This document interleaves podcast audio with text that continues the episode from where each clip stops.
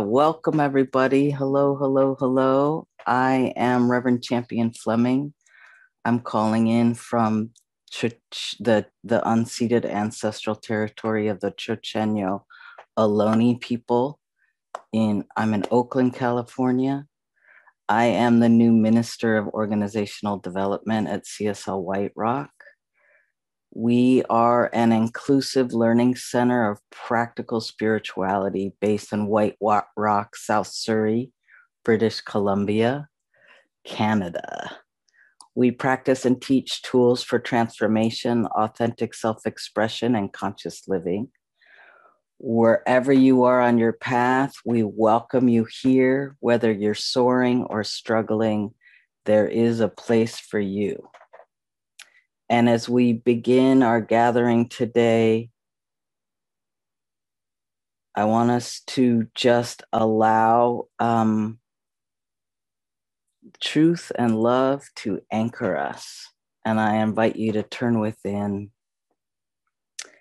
I'm giving thanks for the opportunity for us to come together through this amazing Zoom technology, to be present from all over the world, to know together that we are all united in the power and presence of love.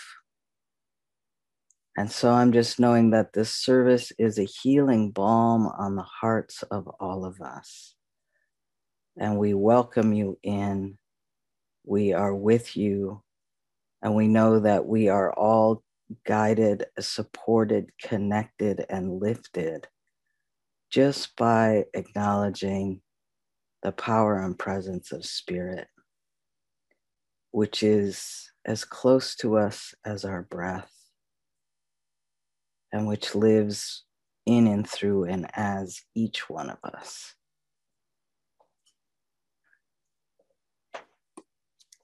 And it is my honor to introduce our musician for today, Ivan Boudreaux.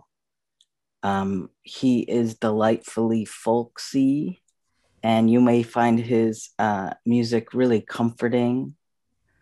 We hope. It is my pleasure now to introduce our speaker for today, Reverend Victoria Bomberry. She's the Minister of Transformational Programming at Riverside Center for Spiritual Living in Riverside, California. Prior to that, she taught for more than 35 years in the California State University System, the University of California System, and at Stanford University. She's received national awards for community organizing and journalism covering issues pertaining to Indigenous people, as well as the Sankofa Award from the California Arts Council for lifetime contributions to arts and culture. She and her late husband, Daniel R. Bomberry, are the founders of the 7th Generation Fund, which is the first national public foundation for Indigenous peoples. She received her PhD in modern thought and literature from Stanford University, and she lives in Southern California and adores her 3 sons, 3 daughters-in-law, 2 grandsons, 5 godchildren, and numerous companion animals. I met Reverend Victoria maybe about four years ago, and I remember I was we were at a retreat for ministerial school. And when I saw her, I knew instantly that I wanted to know her. And I overcame my shyness and I said, I would like to know you. And now I'm pleased to call her a friend and a colleague. We are very happy to have you with us. Please join me in welcoming Reverend Victoria Bomberry. Good morning, everybody. It's so great to be here with you this morning. And sometimes when I'm given this beautiful introduction by Champion, it's just like, oh, who's that lady? And I have to remember, I'm pretty old now, right? So I've had a full life. And this is kind of the third, well, this is the third act of my life, stepping into ministry. And it's something that I really love. And I think that Champion and Reverend Cassandra and I all had the same experience when we saw one another. It was like, we have to know one another. And we ended up at this conference of starting to create this bond that has lasted over these past several 4 years, and I know it's going to last into the future. So one thing that I always love to do when I get up in the morning, and I'm going to suggest that we do it together, is I like to give thanks for just this breath that I have and for waking up this morning in this body. And what I do is I roll out of bed, I raise my arms up, and I say, thank you, God. I look up for all these gifts, this gift of breath and whatever I'm thankful for that day. I bring all of these gifts into my heart. I send them out into the world, send them out to the world, and they come back to be multiplied. And if you do that, you're going to raise your energy, and starting the day with gratitude is just the most wonderful thing that you could ever do. And, you know, Reverend Champion gave my bio, and, you know, I'm happy to be here in White Rock. My husband, my late husband, Daniel Bomberry, was from North Van. So he is Coast Salish and Cayuga. So he was from both coasts. His father was from Six Nations and his mother was from North Van. So I feel like this is a place that, you know, has my heart as well. And I am Muskogee. I'm an enrolled member of the Muskogee Nation. So I often say that I have a transnational family, because my family is all indigenous and Native Hawaiian. I'm not only Muskogee, I'm Choctaw, Chickasaw, and Lenape. So even in myself, I'm a transnational being. And probably all of us have that, right? We all have that transnational place in us. And we're all connected. Isn't that amazing? We are connected, not only in our biology, but in our spirit. So I am really happy to be here today and recognize the people in whose lands I live. I live in Riverside, California, which is Southern California, and I live on the lands of the Cahuilla people. And I want to take that a little bit further than just acknowledging the land. I honor and respect their rights to live as free people, to have all the rights of a sovereign nation, their right to practice their religion, to develop their economies, to raise their children, to educate their children with full knowledge of who they are and their unique histories. I acknowledge this land and this people with my full support and love. And I know that we've done land acknowledgements all morning, and if you feel like it, put it in the chat, because it's just so wonderful to see all these Native nations coming up along with where we live, and to know that we are making Indigenous people visible. And so often Indigenous people are the invisible people of the world. The theme of this month of February is One Mind, Infinite Connections. And we really see that, right? We really see that right now. And the book that Reverend Cassandra is using is the Book of Forgiving.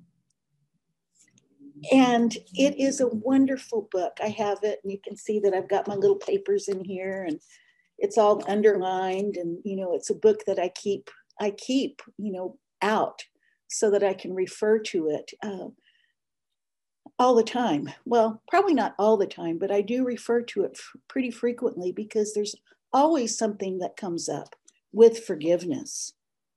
And And today, the title of my talk is Journey to Freedom. Last week, Reverend Cassandra spoke about the third part of the fourfold path that's outlined in the book. And that third part is forgiveness. The first two are telling your story and naming the hurt. Reverend Cassandra emphasized that we need to have a witness on our fourfold path, someone who we tell our story to, right? Our witness. What resonates with me in her discussion on what it means to be a witness is the healing version of being seen and heard is someone must give you their unconditional attention without an agenda. It's not about fixing or making you feel better. It's about being with you, no matter how you feel. And we've probably all had the experience of trying to tell someone a story that is something that is pertinent to you, that is powerful to you, that you need to have a witness to. And you know, there's that hurt and there's that pain, and we're trying to express that to someone. And then a person will start to tell their own story, right? And in effect, they hijack the conversation. And it's not by intention, right? It's not the intention to do that. Their intention, I believe, is really to try to connect and to try to say, you know, this has happened to me. But of course, we know that everyone's story is unique to that particular person. No matter whether we've had a loss, and that loss may be the same relationship to you as to the other person, the particulars are very different. So we can't understand exactly what a person is going through unless we are willing to listen and listen deeply. We listen deeply as we open our hearts to hear the story. And we listen to hear their particular story, what they're telling, what is their experience right now. Witnessing is a powerful thing we can do for one another. We are accompanying those who are brave enough to be vulnerable in our presence. And think about that. It is, especially in Western culture, it is very difficult to be vulnerable. And it's not just a matter of gender. You know, I think it's difficult for most people to show their vulnerability to one another.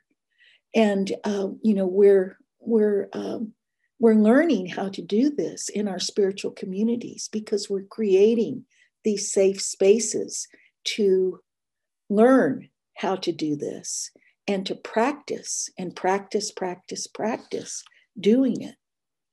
And it's an opportunity for us to forge powerful bonds with one another in this intimate relationship of either the storyteller telling your story or the witness. So all you have to do if you are the witness is listen and listen deeply. The hard part, the real hard part, is for someone to be vulnerable with you. And then we honor that and respect it. And we have this bond that's formed that is one of reciprocity and mutual liberation. And I'm going to use two words interchangeably, liberation and freedom. And they have a slightly different feel, you know, to be liberated. That is something that is almost in the word itself, requires relationality with others. And that freedom is the actual feeling that we have when we are liberated from whatever it might be. And it is anchored, you know, this relationship has to be anchored in trust, because to be vulnerable means that you are stepping into trust. You know, you may take tentative steps into trust, or you may jump full force into trust. And as the witness, you are inviting and creating that place for a person to build their trust, and for you to be a witness to that. Now, I just want us to take a moment to go within and just put your hand on your heart for a minute, if that feels good to you. It always feels good to me. And remember a time when someone has been a witness for you. And, or if you haven't had that experience yet, imagine what it would be like if someone was a witness for you. You might want to just hold your hand on your heart and close your eyes and take a few deep breaths as you imagine that. How does it feel in your body? What words come up?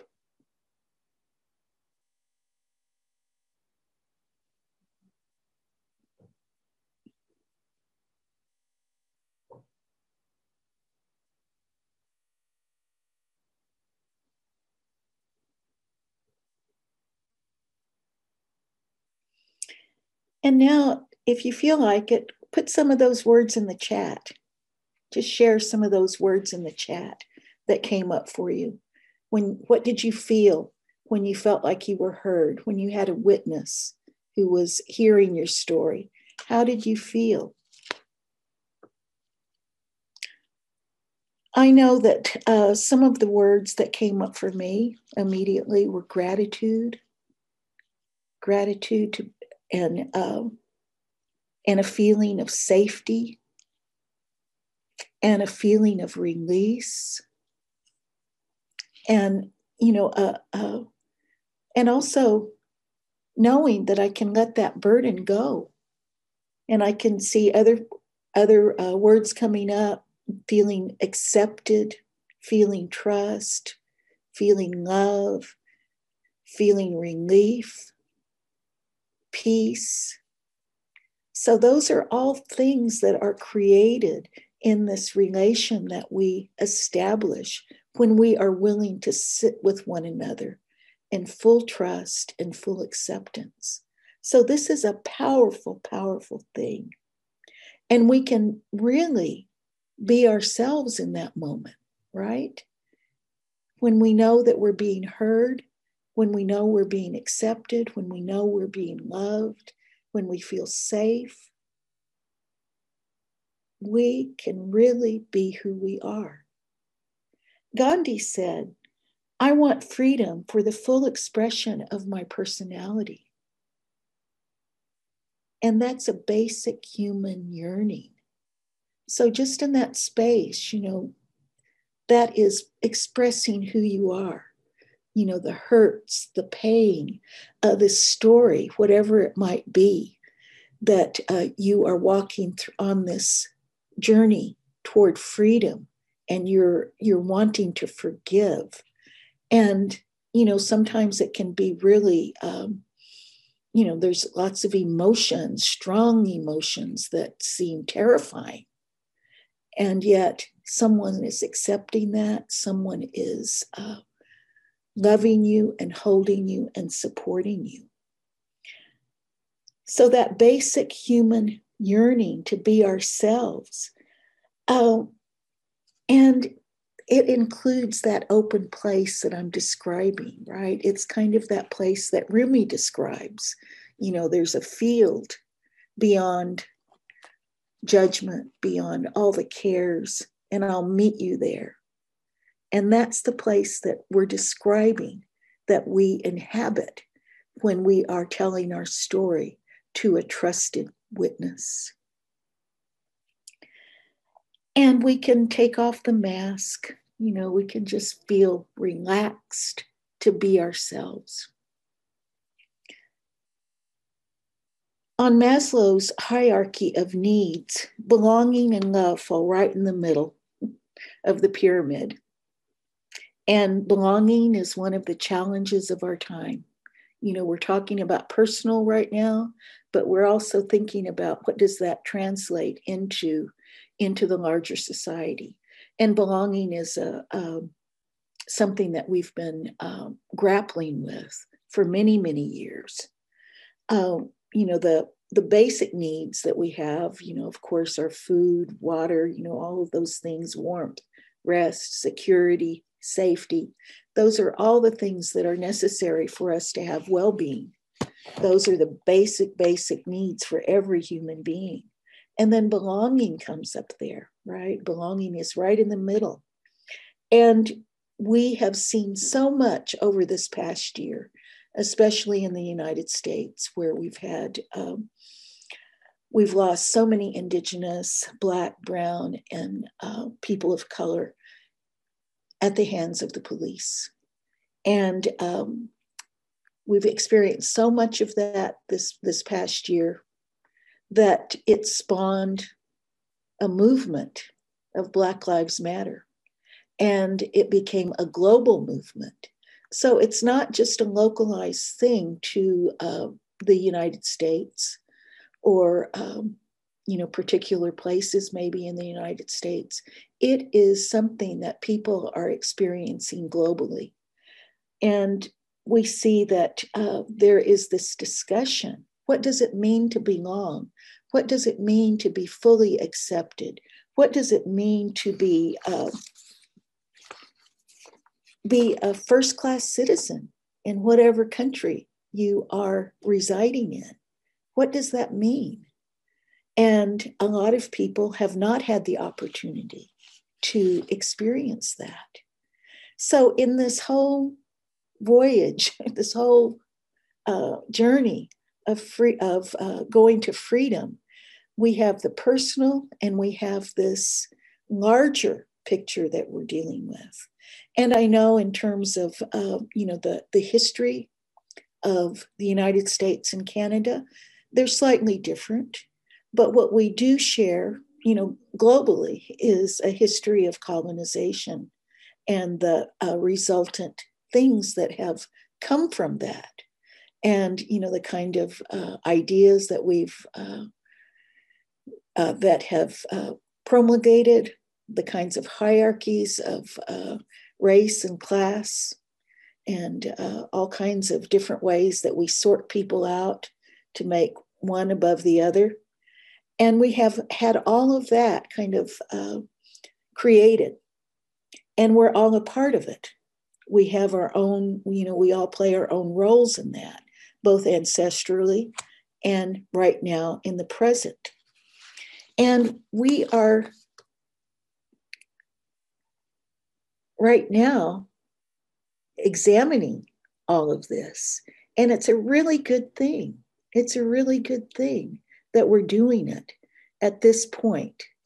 You know, we've been doing it a long time, actually, but this is kind of like one of those crucible moments where we have the opportunity, I believe, to just strike that flint and create something that's going to be completely new and different from a deep realization that forgiveness work is absolutely necessary and that we have responsibility to one another. And the walls are breaking down, and we're making headway in seeing and hearing one another. So just in this personal interaction, if we can practice that, to see and hear one another, then we can translate that to larger and larger examples of those places that need to be healed. And if we can fully express our individual personality, including those vulnerable parts of ourselves, with trusted friends, we are going to make that leap. We know that belonging and love go hand in hand. They do, you know, they do. Anyone that you talk to, you know, even if it's in a family, if someone doesn't feel loved in a family, they don't feel like they belong. And it can start, you know, at a very young age. So belonging and love go hand in hand. And what do we do here in Centers for Spiritual Living? You know, love for us is supreme. You know, we know that we are love, and we know that it is ours to express that love in every way that we possibly can. Once we cross the artificial barriers that we have erected, we can build those intimate relationships. So this starts on the personal level and goes all the way through. We can make friends and forge the freedom that we desire for ourselves. And as we feel that freedom, we can desire that for other people as well. And it's not a solitary endeavor, although there is time for solitude. We are creating real relationships and kinship with others. When I was much younger, I had an experience that was damaging in every way imaginable to me and my family. And it really knocked me for a loop. There was a certain amount of spiritual bypass on my part in the way that I handled it, because I wanted to take the high road. That was what I was thinking. I have to take the high road here and do what I could to address the situation with dignity and grace. This was a good intention, and I was partially being true to myself, but only partially. I accomplished what I needed to accomplish for the outer part of the situation, but I ignored my own needs within the situation. I put them aside, compartmentalized them, and locked them away. I avoid talking about it and strive never to say a negative word about the situation. Over the years, the denial took its toll. I did not recognize my rage and what it was doing to my body. I was not ready to forgive in any shape or form. No way. No way. I was not ready. I wasn't going to forgive. And, I really thought I was taking the high road. That's what I thought. I closed down, and my trust, even in good friends, was very low. So, you know, just imagine that, you know, even the closest people to you, you know, feeling like, you know, I didn't trust them. I really didn't trust them. That was how closed down I was. So what changed?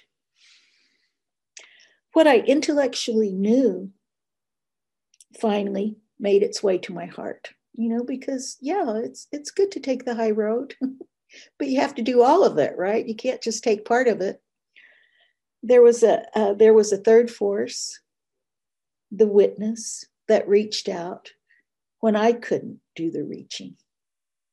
And practitioners, you might recognize this in your work. You are that witness when people come to you. And I accepted the witness and took the step toward forgiveness including forgiving myself. I accepted the rage, as frightening as it could be, you know, accepting wanting to just destroy everything, you know, being in that incredible rage. And maybe some of you have felt that yourselves, being in a killing rage, right?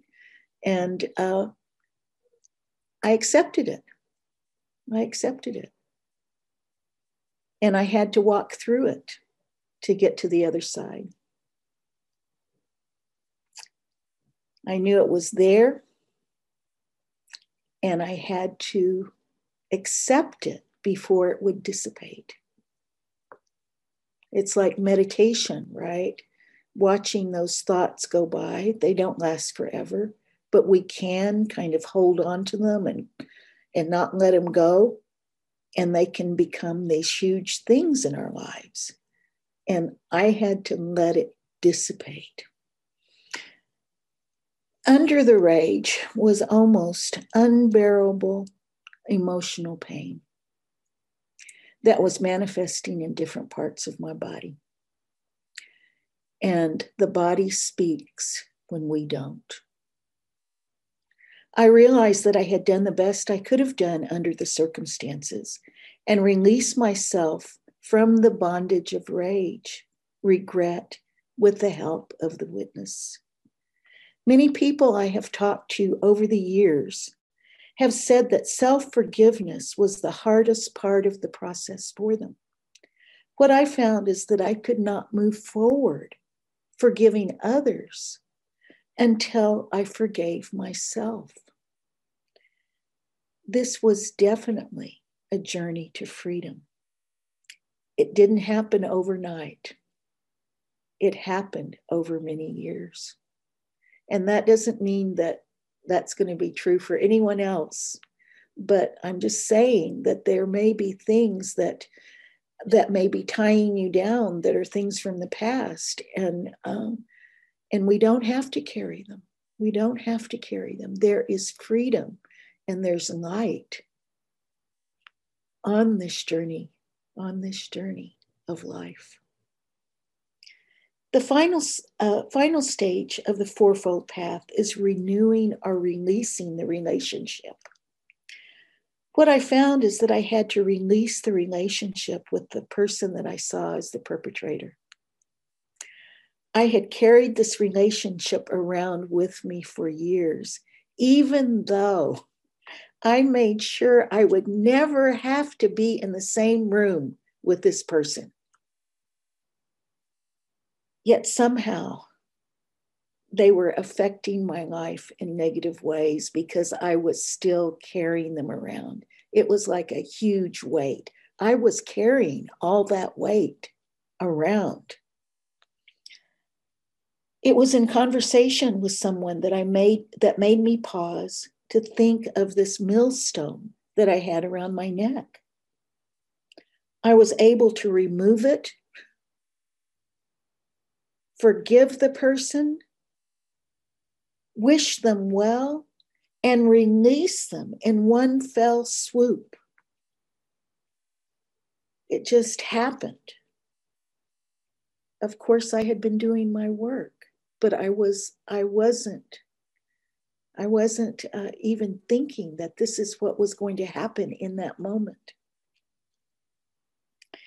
And it was that intention that I had set those many years ago, you know, to stay the path. And it was coming to fruition. There was nothing that I needed or wanted from them. No apology, no amends, nothing. There was nothing more needed to do, just pure release.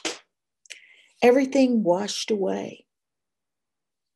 And I'm reminded of Psalm 103. Praise the Lord, O my soul, and my inmost being. Praise his holy name. Praise the Lord, my soul, and forget not all his benefits, who forgives all your sins and heals all your diseases, who redeems your life from the pit and crowns you with love and compassion, who satisfies your desires with good things so that your youth is renewed like the eagles. In case you get hung up on the sin there, just a reminder that it means missing the mark.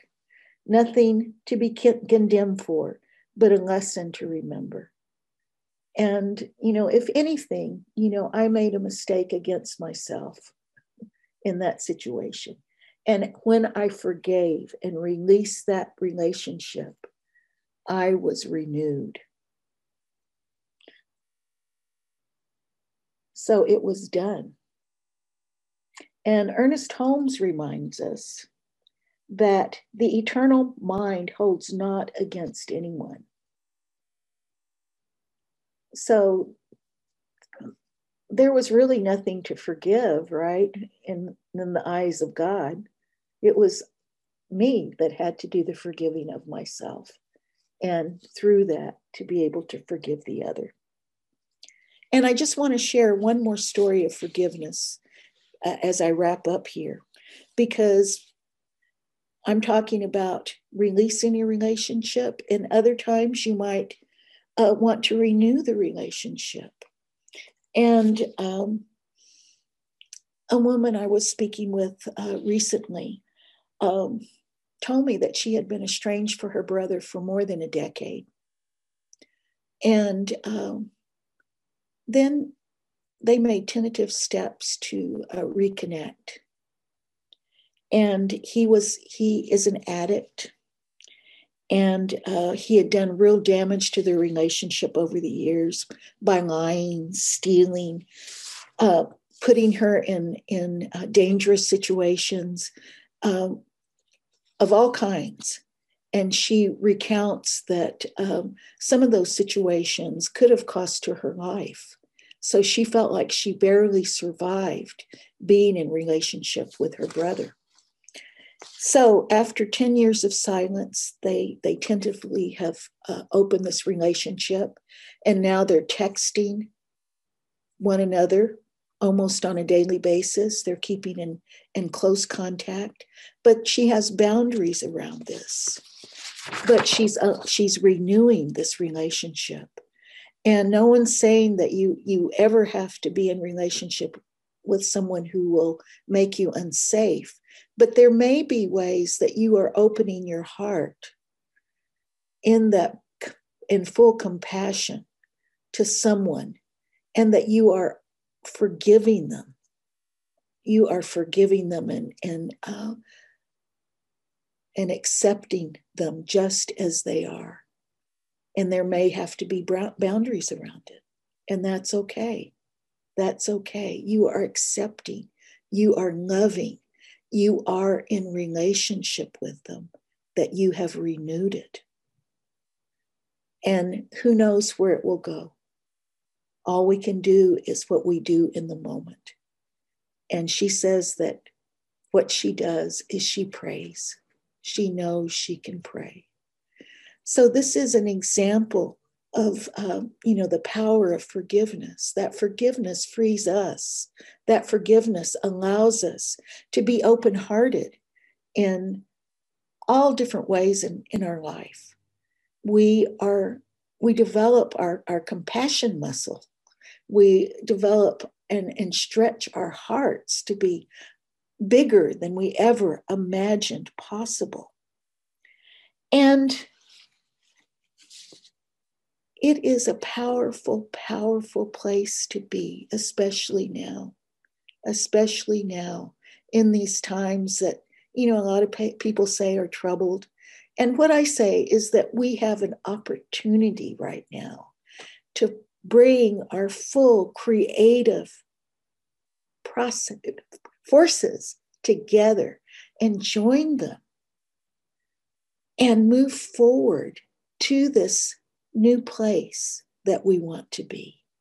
And I am so grateful that we are on this path to freedom together, that we are releasing and letting go and moving into the future together as one. And so it is.